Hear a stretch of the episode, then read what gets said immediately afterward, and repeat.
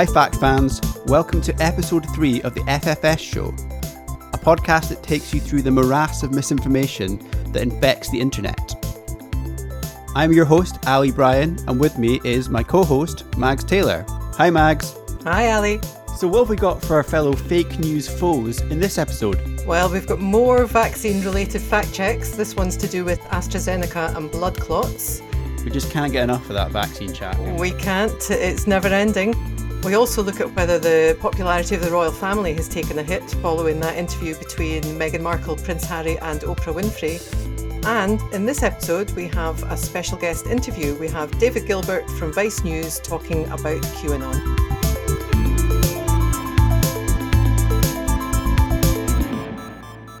Mags, you've been looking at a claim relating to the uh, Oxford AstraZeneca vaccine, haven't you?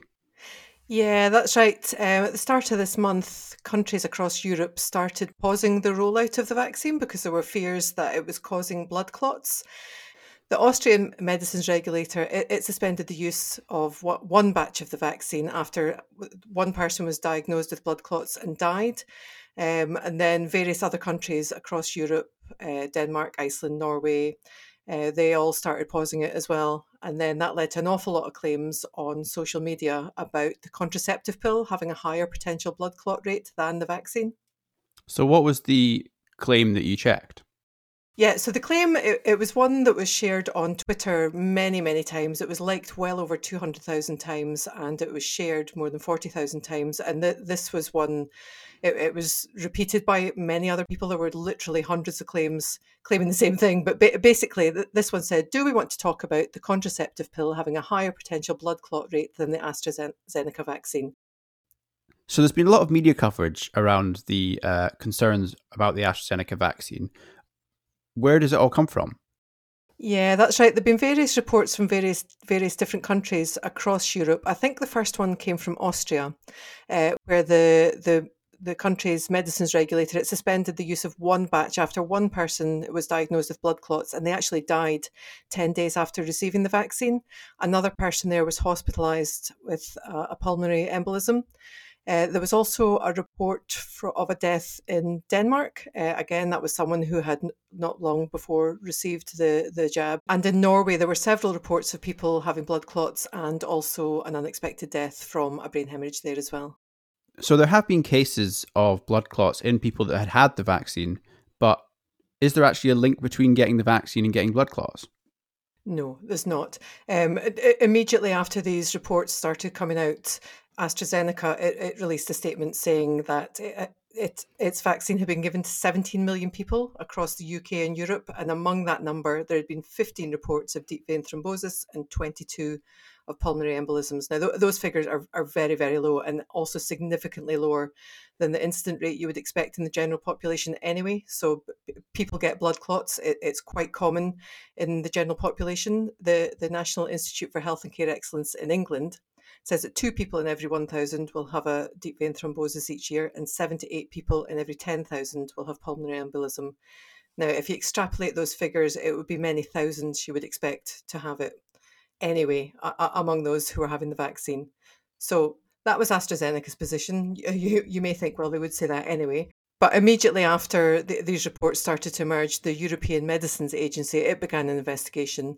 Um, basically, it was looking to see if there was cause and effect, or if it was the, these events yeah. were, were, were, just happening anyway, as you would expect them to happen. Uh, that investigation was carried out over several days, and they reported back on the 18th of March and they said they'd come to a clear scientific conclusion that the vaccine is safe and effective and that there's no link to increased risk in blood clots. So basically, what they're saying, yes, there's been a temporal link with some people, a very small number of people. They have received the vaccine, they, they've gone on to have a clot, but there's been no causal link found at all. So there's no causal link between the AstraZeneca vaccine and blood clots, but there is a causal link between the contraceptive pill and blood clotting many studies have been done over the years that show a link between combined hormonal contraception and a higher risk of developing blood clots. So it's, it's actually not just the pill, and it's not all kinds of contraceptive pills. It's it's the combined pill, not the mini pill, um, and the contraceptive patch or the vaginal ring, and actually also HRT as well. Um, could have a higher risk of, of blood clots too. And that's because these all contain estrogen. Um, mm. And the, the charity Thrombosis UK, it, it says that estrogen effectively makes the blood more sticky, and that's why it can heighten the risk of clotting. So, what is the blood clotting rate for the contraceptive pill? Well, it varies actually. So the the the combined pill, as, as well as estrogen, has progesterone in it, um, and it depends actually on how much progesterone is present. Various studies that have been published in the British Medical Journal have looked at this. So essentially, depending on which pill people are taking, the extra clotting cases per year varies from six per ten thousand uh, up to fourteen per ten thousand. So if the higher end of the blood clotting rate in contraception pill is 14 per 10,000. Mm. That that's 14 additional as well. So that's 14 plus the 6 to 7 that you would have seen in the population anyway. Good point. So if the four, 14 additional uh, blood clots per 10,000, mm. how does that compare to the AstraZeneca vaccine? Yeah, in a sense, it's slightly moot because the contraceptive pill has been found has been found to increase the risk of blood clots, while the vaccine hasn't. But really, by definition, that means that it does have the potential to cause more blood clots. So we went with mostly true for this one.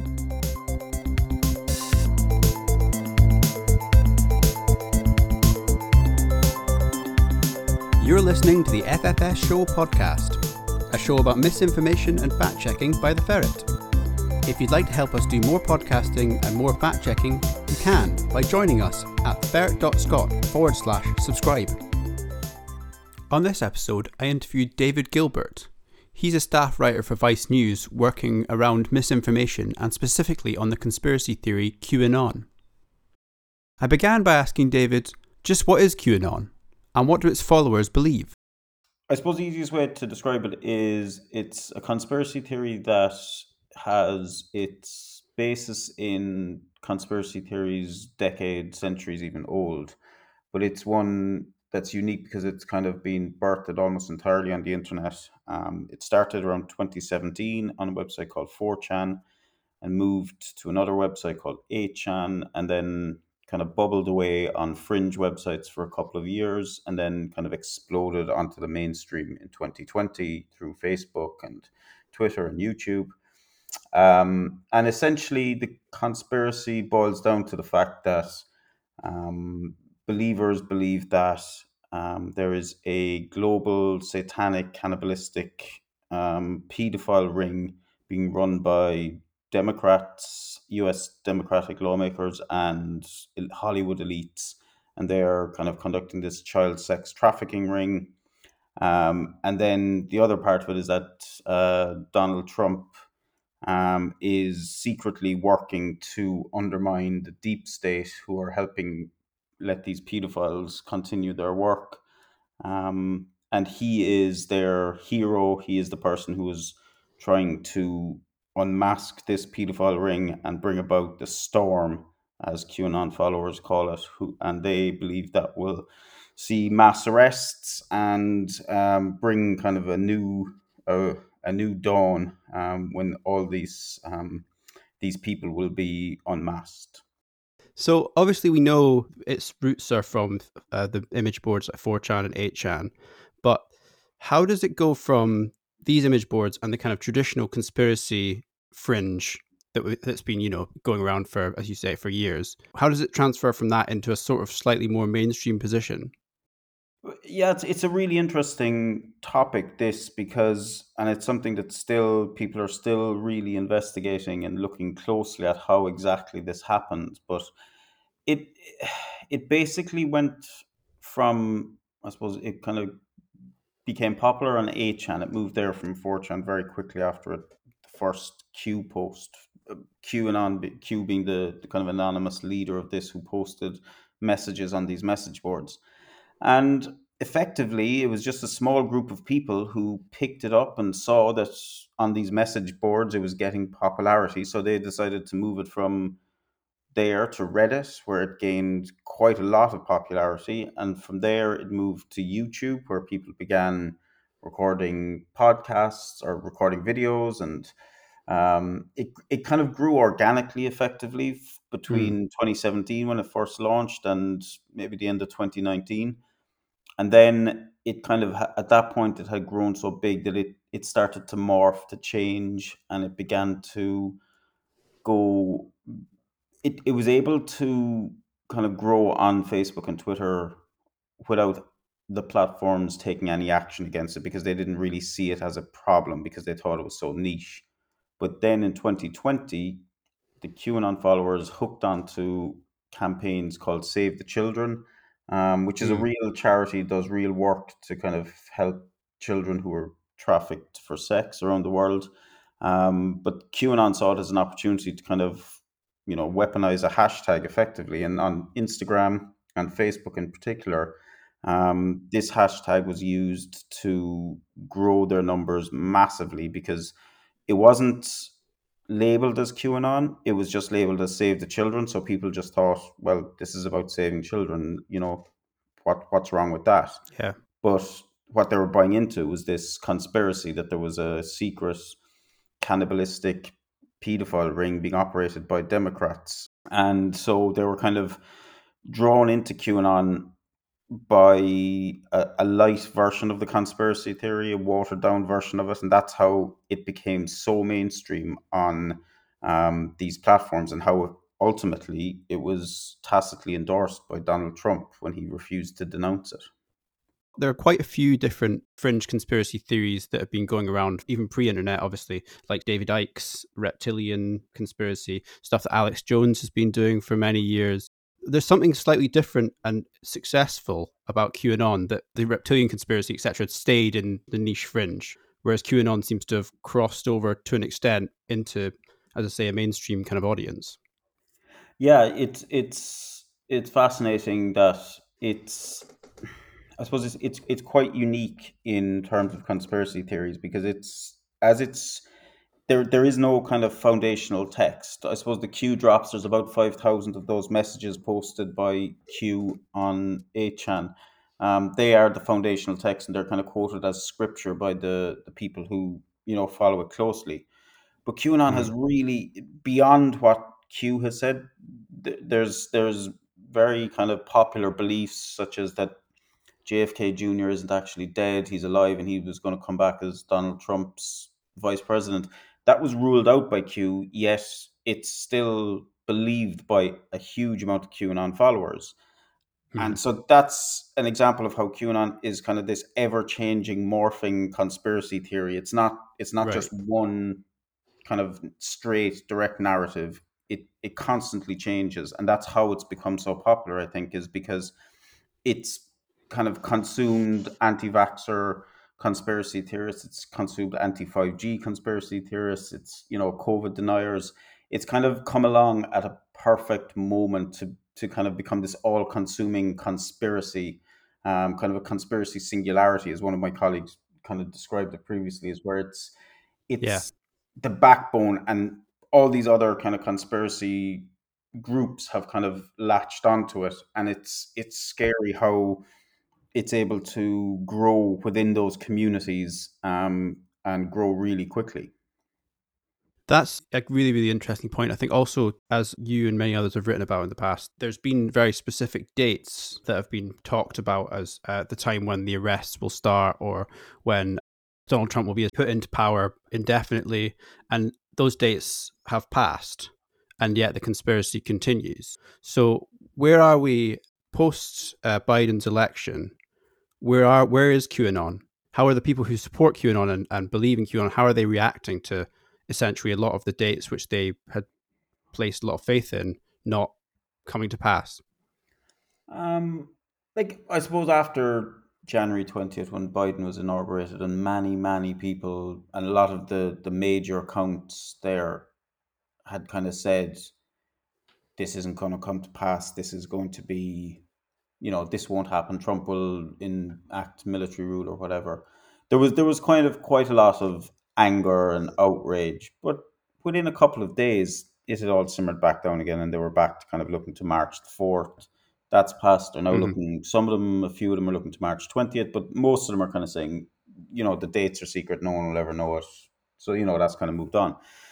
But this this is something that QAnon has been primed, believers have been primed from, from day one. When Q first posted back in the end of October 2017, the first post was saying that Hillary Clinton's arrest was imminent. Um, yeah. And that never happened, but yet QAnon continued to grow. And, you know, Hillary Clinton's arrest has been imminent for four years now, nearly. Um, yeah. So it's, yeah, it's it's something that they have been primed for. And while there is kind of, it is in a state of flux, the vast majority of QAnon followers are still kind of sticking to the plan, sticking to their beliefs that at some point Trump will return. Um, and they're not saying now that it's going to happen on a particular date because they've seen that that's kind of uh, a fool's errand. But they're going, they are sticking to the belief that there is this kind of conspiracy taking place, and that and that Trump will save them at some point. Well, let, us talk a little bit about Q themselves, because obviously Q refers to a level of military clearance, does it? Yeah, it's a, the Q clearance. It's a it's a level of um, top secret clearance that some people within the U.S. government have. So it's based on a real level that does exist. Yes, and like it's the the QAnon came along after on 4chan there had previously been efforts to kind of create this in government insider um, effectively what was kind of a game where people would try different narratives and they pretend to be FBI insiders. You know, there was FBI and on, there was even highway patrolmen and on. And there was different people trying to kind of. It was just you know seeing who could they get. You know to get to believe that they had insider information, and and QAnon was just one of these, and it just stuck. Yeah, you mentioned before about Donald Trump's well, obviously his role in, this, in the theory itself, but also his role in perpetuating it. What exactly has he said and done in order to kind of boost the theory?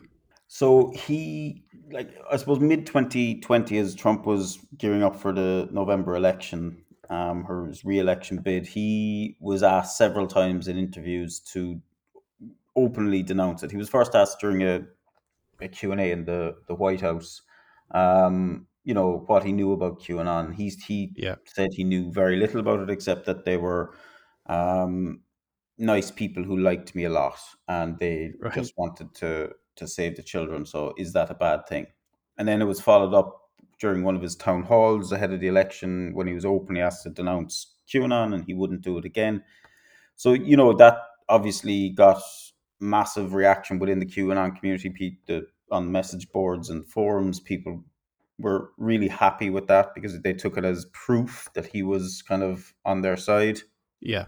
And then in the run up to and just after the election, he was sharing, um, he was retweeting messages from um, quite a number of QAnon related accounts or accounts that had boosted QAnon in the past, including Ron Watkins, Jim Watkins' son, who had suddenly after the election turned himself into um, what he claimed was like the one of the world's best network analysts. So he was coming out with a lot of um, baseless claims about election fraud and the Dominion voting system. So um, uh, he, yeah, Trump really did his utmost to perpetuate the QAnon myth, and given how central he is to the mythos of QAnon, that was you know massively damaging um, and would have reinforced the belief of a lot of people that they were on the right track. They they they knew you know that they were right about um, the conspiracy.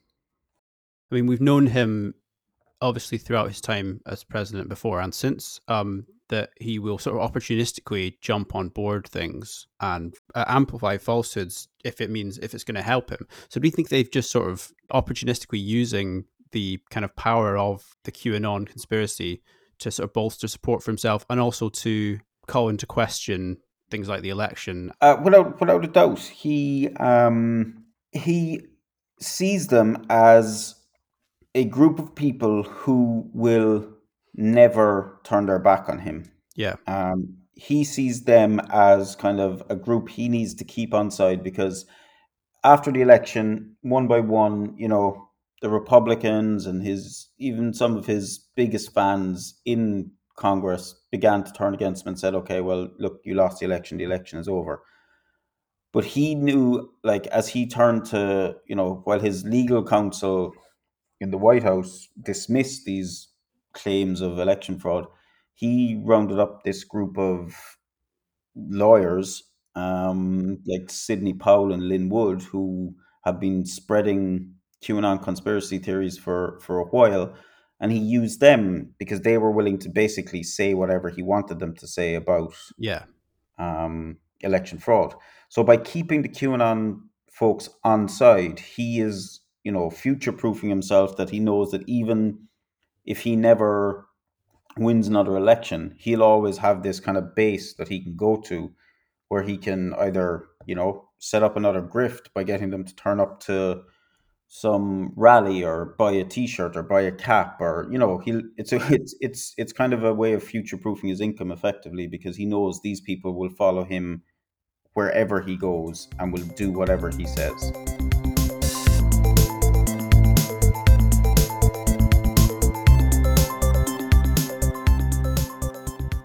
So, Ali, you've been looking at the royal family for this episode, haven't you? What what was the prompt for that? Was it Meghan Markle's interview with Oprah Winfrey?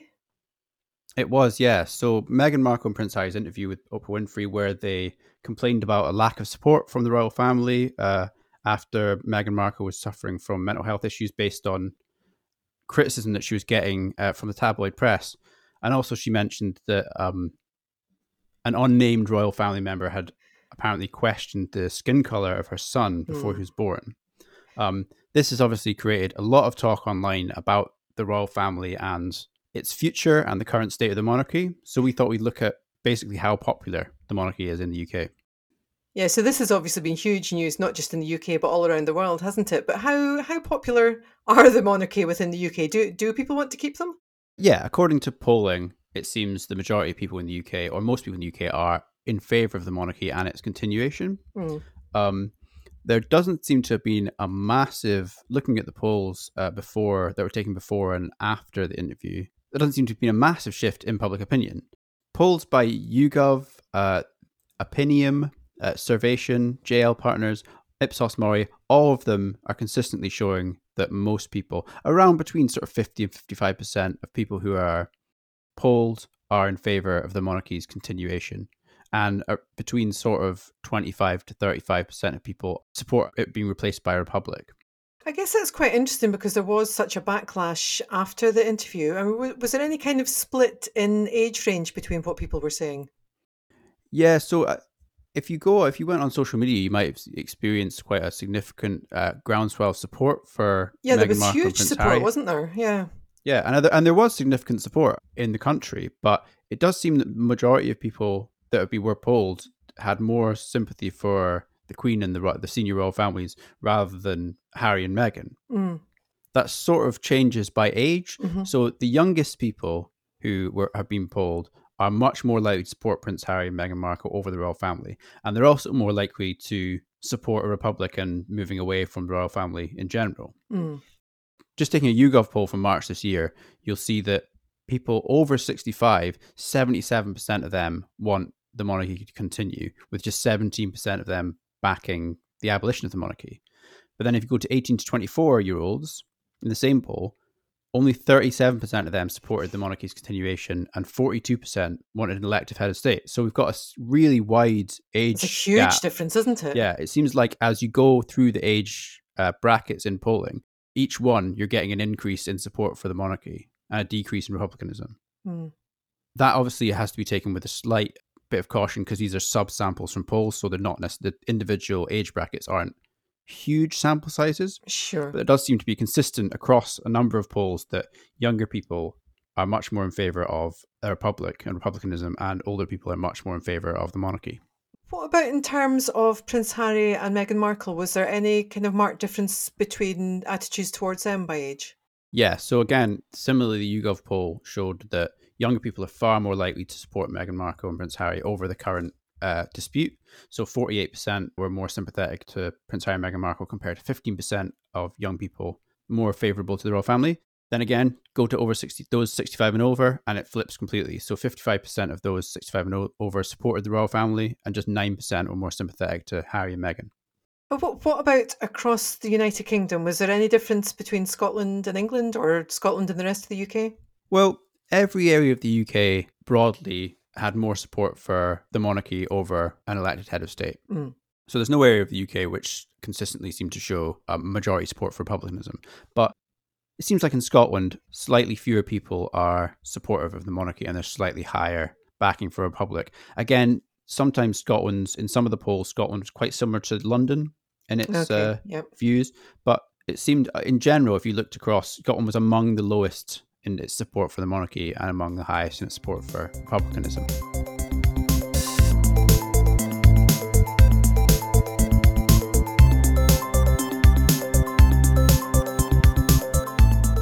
That's it for episode three of the FFS show. Thanks for listening. Thanks to the listener that sent in a recent query asking what FFS stands for. We're happy to confirm it is for fact's sake, not the other thing. Tune in next time to catch the rest of Ali's interview with David Gilbert. And if there's anything you'd like us to look into, drop us a line at factcheck at theferret.scot. See you later, Mags. See you, Ali!